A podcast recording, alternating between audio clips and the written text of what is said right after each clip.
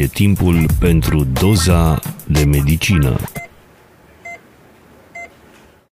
Bună tuturor și bine v-am regăsit la al doilea episod din seria Medicilor Rezidențe, podcastului Doza de Medicină. Numele meu este Ștefania Popescu, sunt studentă în anul 2 la Facultatea de Medicină, iar în acest episod vom afla împreună cu Oana Ungureanu, medic rezident la specializarea de psihiatrie, câteva informații interesante de la această specializare. Bună, Oana, îți mulțumim că ai acceptat invitația noastră. Bună, Ștefania! Mulțumesc mult pentru invitație și vă sunt foarte recunoscătoare pentru ocazia oferită. În ce an de rezidențiat ești și unde îți desfășori activitatea, Oana? Sunt medic rezident în anul 2 la specializarea psihiatrie și lucrez la clinica de psihiatrie Eduard Panfil, care ține de Spitalul Clinic Județean de Urgență din Timișoara. Care au fost criteriile care te-au făcut să alegi această specializare? Psihiatria a fost uh, din anul 6 în topul meu de preferințe pentru uh, specializările de la rezidențiat, pe lângă cardiologie și pediatrie. Acum aveam să văd în funcție de notă ce, ce aș fi ales, iar mie mi-a plăcut foarte mult psihiatria din punct de vedere al faptului că îți poți înființa un cabinet privat foarte ușor după ce termini rezidențiatul, poți să te dezvolți în multe direcții care să te ajute în practica ta cu pacienții, cum ar fi psihoterapia, de exemplu. Și lucrurile astea mi se pare că te ajută foarte mult pe tine și în dezvoltarea ta ca persoană, dar și ca medic. Cum ți s-a părut examenul de rezidențiat? Examenul de rezidențiat în sine nu a fost unul foarte greu, având în vedere că a fost primul an cu noua bibliografie. Aș zice că au fost și grile de o uh, dificultate ușoară, pentru ca toată lumea să poată promova examenul, și grile puțin mai grele pentru notele mai mari și pentru cei care își doreau specializări cu note mai, cu note mai mari. Care a fost modul tău de organizare a materii și tehnicile pe care le-ai folosit pentru a învăța? În anul în care am susținut noi rezidențiatul, Cărțile din bibliografie au apărut foarte târziu, adică în luna februarie, și cumva asta era o presiune suplimentară, poate resimțită de mine, aș zice. Și m-am gândit din start că ar trebui să citesc cât mai mult, să încerc să rețin de la prima citire cât mai mult, pentru că ăla este momentul în care tu ai primul contact cu materia și este ceva nou. Ulterior, la a doua, la a treia citire, fiind deja obișnuit cu informațiile tinzi să crezi că le știi, deși tu poate nu le știi de fapt, dar sunt familiare. Și am încercat de la prima citire, cum am zis, să acumulez cât mai mult. Pe lângă asta, în permanență, după ce parcurgeam un capitol, făceam grile, fără să mă uit în carte. Făceai ceva scheme, desene? Scheme, desene, formule mnemotehnice, pe care le revedeam în permanență și încercam să recapitulez activ. Asta, asta a fost o metodă pe care am învățat-o foarte târziu, aș zice, abia înainte de rezidențiat. Practic este o metodă care îți stimulează memoria să producă ea informația. Ți se pune o întrebare și creierul tău este forțat să găsească acea informație în ceea ce ai citit.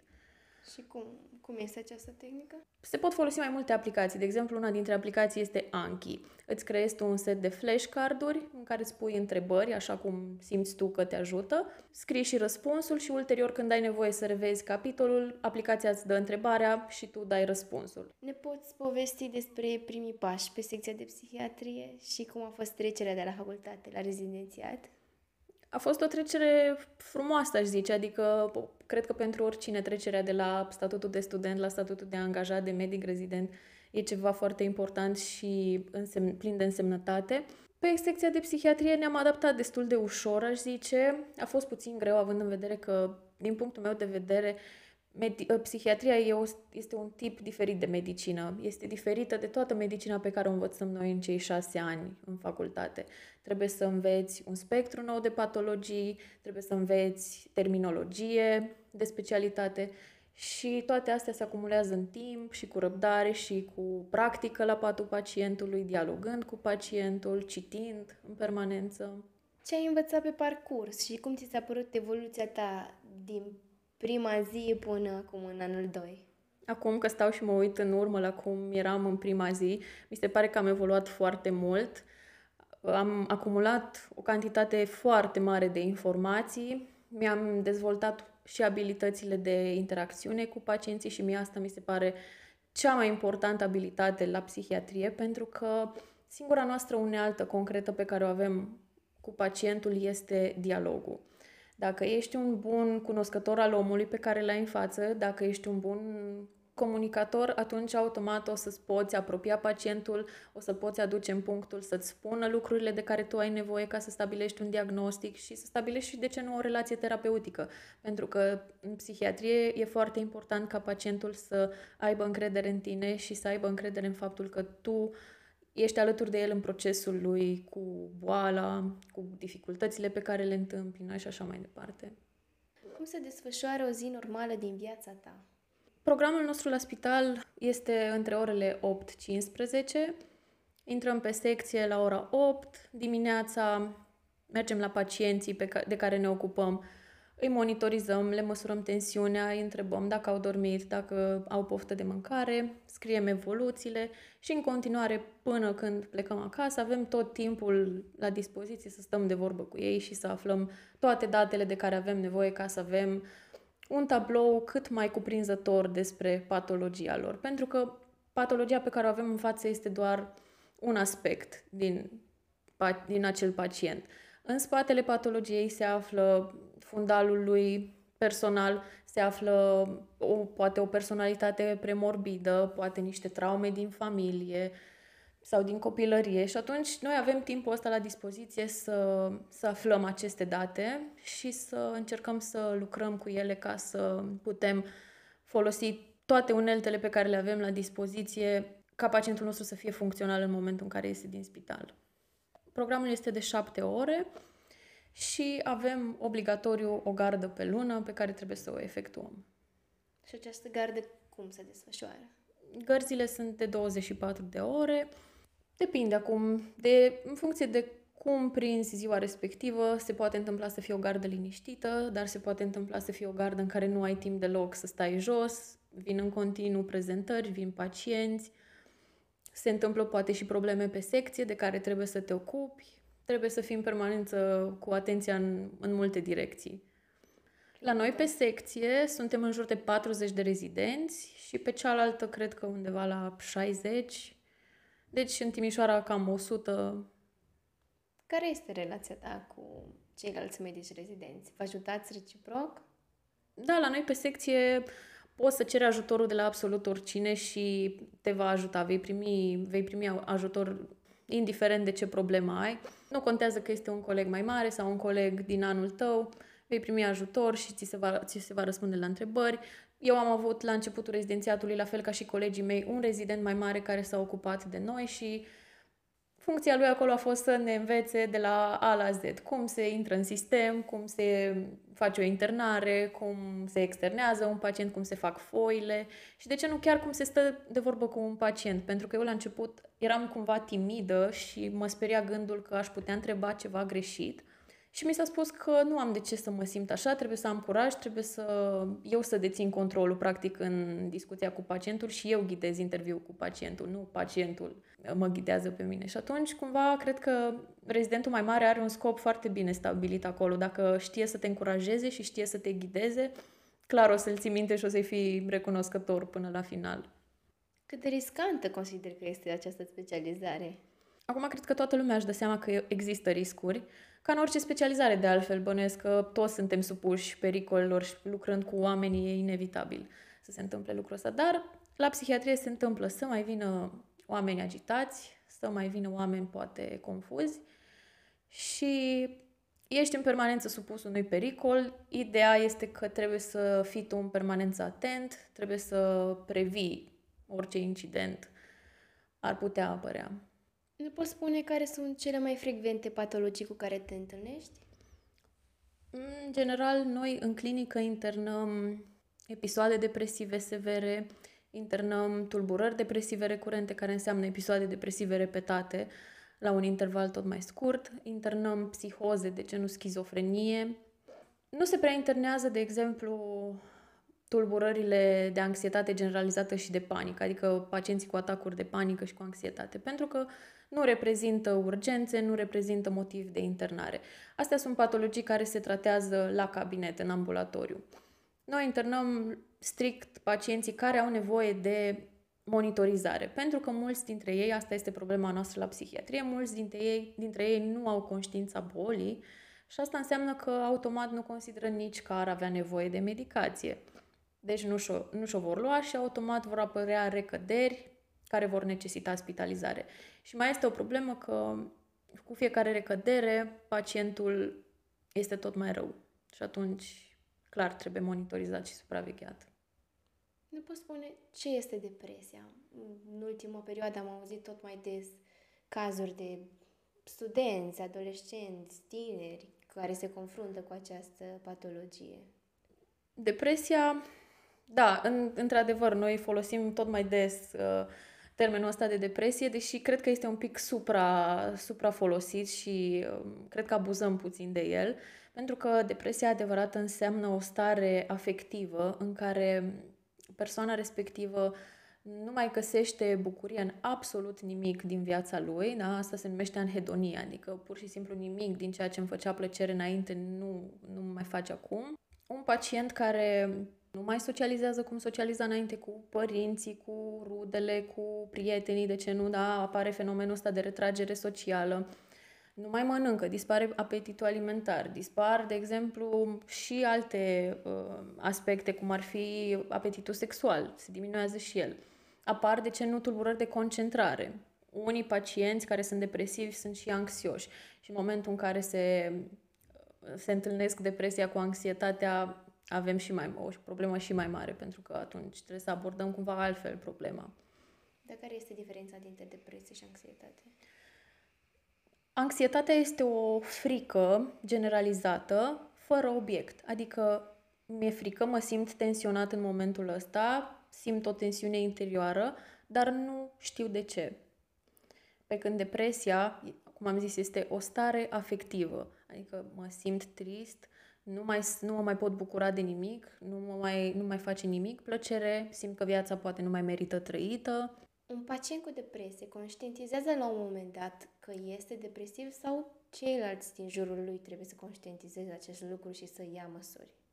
Cred că pacienții cu depresie realizează, pentru că depresia vine cu conștiința bolii la pachet. Automat, pentru nimeni nu este plăcut să știi că odată erai un om plin de viață care um, ieșea, se bucura, avea anumite hobby-uri și acum brusc nu te mai recunoști pe tine. Nu mai faci nimic din ceea ce îți plăcea înainte, nu te mai bucuri, nu mai ieși din casă, nu mai mergi nici la job, de ce nu? Și atunci, în mod clar, se vede o diferență tu o vezi în primul rând la tine pentru că nu mai ești același om și automat o observă și cei din jur. Și atunci poate ar fi mai bine ca cei din jur să tragă un semnal de alarmă, pentru că de multe ori noi tindem să coexistăm cu starea asta afectivă joasă și credem că e normal, dar nu este normal. Bineînțeles, nici o stare afectivă foarte elevată, cum ar fi mania, nu este normală. Maniacal, care se bucură în permanență, este foarte expansiv, este foarte jovial cu toată lumea, poate fi și iritabil. Nici aia nu este o stare de dorit. Și cum se tratează? Care ar fi tratamentul? Tratamentul medicamentos, în primul rând. Există antidepresive. Și pentru stări care nu sunt atât de grave, ce tratament ar mai putea Bineînțeles știu, să că la plimbări, eu știu, să aibă persoane dragi care îl pot ajuta în acest sens? sunt multe aspecte care vin la pachet și ele cu tratamentul medicamentos, pentru că noi aplicăm un tratament care la un moment dat se va asista. Dar pacientul, să zicem că a venit la noi dintr-un mediu familial. În momentul în care pleacă de la noi, se întoarce în acel mediu și este foarte important în mediul acela el să simtă că este ascultat, că este înțeles, că este apreciat, că este ajutat, de ce nu, și de asta rețeaua de suport social. Familia, dar și prietenii, de exemplu, și colegii sunt foarte, foarte importante pentru un pacient cu o tulburare mentală, să zicem. Voi luați contact cu familia și pe prietenii respectivilor? Da, luăm contact pentru că de multe ori de la ei aflăm detalii despre pacient pe care pacienții de multe ori nu vor să ni le spună sau mm, poate că la început nu au suficientă încredere în noi să ni le spună și atunci noi avem nevoie de date ca să stabilim concret niște linii de, de plecare. Se reîntorc frecvent pacienții la voi după anumite... Din păcate, da. Din păcate se întorc. Vezi. Tocmai din motivul pe care l-am spus înainte, pentru că nu consideră că ar avea nevoie de medicație și atunci e nevoie de spitalizare. Și care ar fi soluția în acest sens? Care consideri tu că ar putea fi o poartă de scăpare din acest ciclu vicios? Eu personal cred că familia are un rol foarte important în cum manageriază pacientul boala, pentru că familia poate foarte ușor să nu creadă nici ea în boală și în momentul în care pacientul vine acasă cu o medicație să zică, păi tu nu ai nevoie de astea, de ce să le iei? Nu, mi se pare că ai nevoie, lasă că ești bine și fără, hai să nu le mai luăm. Și automat pacientul va avea recăderi, ei vor suferi odată cu el, pentru că până la urma urmei coexistăm, da, și trăim în grupuri, familie, cuplu, loc, grupuri de prieteni, grupuri de colegi și așa mai departe. Și atunci toată rețeaua asta sau micro-rețeaua asta socială în care noi trăim este foarte importantă pentru că ea ne ghidează nouă parcursul mai departe. Cauze ale depresiei sunt nenumărate. Poate să apară o stare depresivă și în urma administrării unor medicamente. Poate să apară o stare depresivă pe fondul personologic, adică tu ai un tip de personalitate care te predispune la a face depresie. De asemenea, mai sunt um, poate tulburările de adaptare, sunt, uh, mai este tulburarea de stres post-traumatic, care te predispune automat la depresie. Un doliu patologic, care ține mai mult de șase luni, se complică și el cu depresie. Cum te detașezi emoțional de toate aceste patologii? E foarte greu, mai ales dacă ești un om foarte empatic și un om care merge la psihiatrie pentru că îi place să asculte omul și să îl înțeleagă, e foarte greu să te detașezi, dar la un moment dat cumva trebuie să înțelegi că tu ești acolo ca profesionist, nu ești acolo nici ca părinte al lor, nici ca om care este dator cu orice preț să îi vindece toate problemele acelui om și să înțelegi că la un punct, de la un punct încolo, pacientul este dator lui însuși să își vadă problemele, să le accepte și să își dorească să le rezolve. În continuare, aș vrea să vorbim despre modurile în care ai putea să te dezvolți în acest domeniu. Ce cursuri, ce module se pot face și ce supra-specializări. Ăsta a fost unul dintre motivele pentru care eu mi-am ales psihiatria și anume faptul că îți permite să mergi în multe direcții. Una dintre direcții este psihoterapia. Noi folosim psihoterapia și, practic, nici psihiatria fără psihoterapie nu se poate și uneori nici invers. La psihiatrie poți să, poți să folosești mai multe tipuri de psihoterapie. Există terapie cognitiv-comportamentală care este axată pe ameliorarea simptomelor.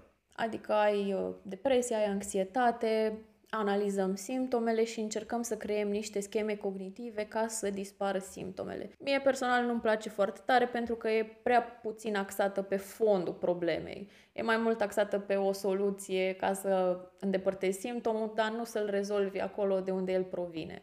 Mai este alternativa de terapie familială sistemică pe care am început-o eu anul acesta și practic tu analizezi individul, pacientul, clientul, cum vrei să-i spui, în sistemul din care vine.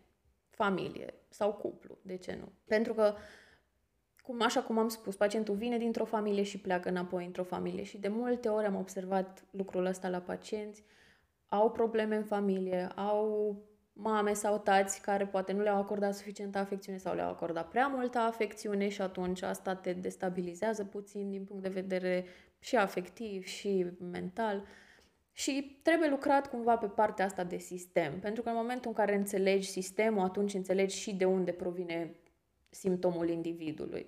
Care este tratamentul? După ce analizezi sistemul, după ce analizezi sistemul, noi avem diverse intervenții. Astea se numesc intervenții uh, familiale sau de cuplu. Dăm diferite teme, poate le dăm. Noi creăm practic la terapie un spațiu de dialog pe care ei poate nu sunt capabili să-l creeze între ei acasă. Le creăm spațiul, le aruncăm un indiciu de care să se lege sau le dăm un subiect și atunci între ei se creează spațiul ăsta de discuție pe care să-l folosească, bineînțeles, într-un scop bun ca să rezolve problema. Și ce este psihoterapia? O supra-specializare sau este un Psihoterapia modul? este o specializare pe care o pot face și medicii, și psihologii, și asistenții sociali. Adică și dacă ești medic, să zicem, de orice altceva, pneumologie, cardiologie, poți să te specializezi să devii psihoterapeut. Depinde cum, cum vrei tu să o folosești. La noi e foarte utilă pentru că noi practic cu asta lucrăm. Și avem nevoie de ea. Chiar dacă nu vrem să practicăm separat psihoterapia, noi o folosim indirect în dialogul cu pacientul și în supravegherea lui. Și cât durează această specializare?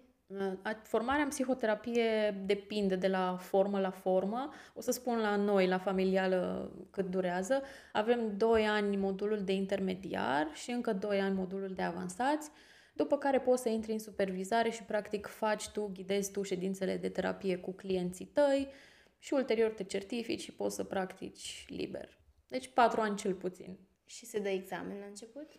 La început nu, admiterea este pe bază de interviu, se dau, se dau examen, uh, se dau examen la finalul anului 2 și la finalul anului 4 pentru certificare.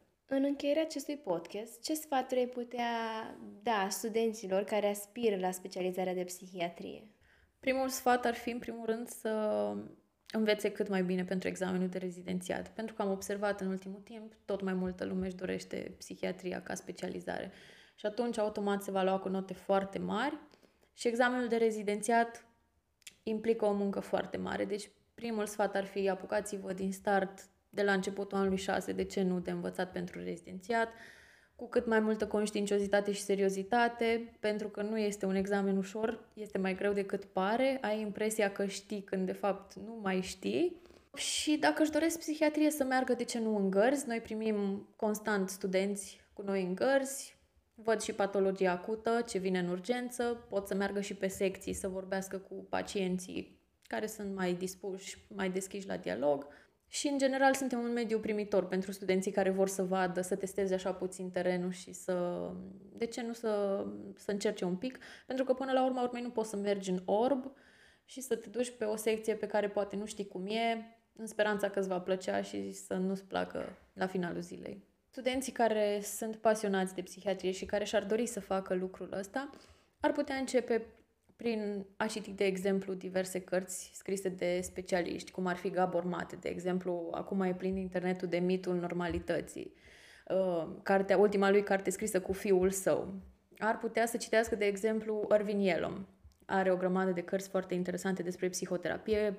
Una dintre ele ne-a fost și nouă recomandată la formarea în terapie familială, se numește Darul psihoterapiei sau Călătoria către sine și acolo găsești o grămadă de detalii și despre psihoterapie și despre dezvoltarea ta ca individ și ca medic și ca psihoterapeut și cum se împletesc toate astea împreună, pentru că și Mate și Irvin Yalom sunt și psihiatri și psihoterapeuți. Și atunci tu cumva ai un model, să zic.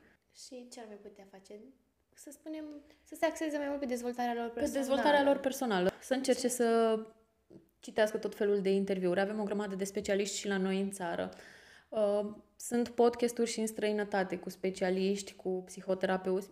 Sunt o grămadă de site-uri de specialitate, de exemplu, și de psihiatrie și de psihoterapie, unde găsești foarte multe resurse și o bibliografie mult mai bogată decât ți-ai putea imagina și afli în permanență lucruri noi. Asta mi se pare mie foarte interesant, că atunci când credeai că știi ceva despre un subiect, mai apare o informație nouă care te dă puțin peste cap și în momentul ăla tu zici, a, uite că pot să mai citesc și să aflu încă ceva mai mult și cumva chestia asta te încurajează și vrei mai mult să știi și pentru tine până la urma urmei, pentru că asta te definește pe tine și calitatea ta de medic la finalul zilei.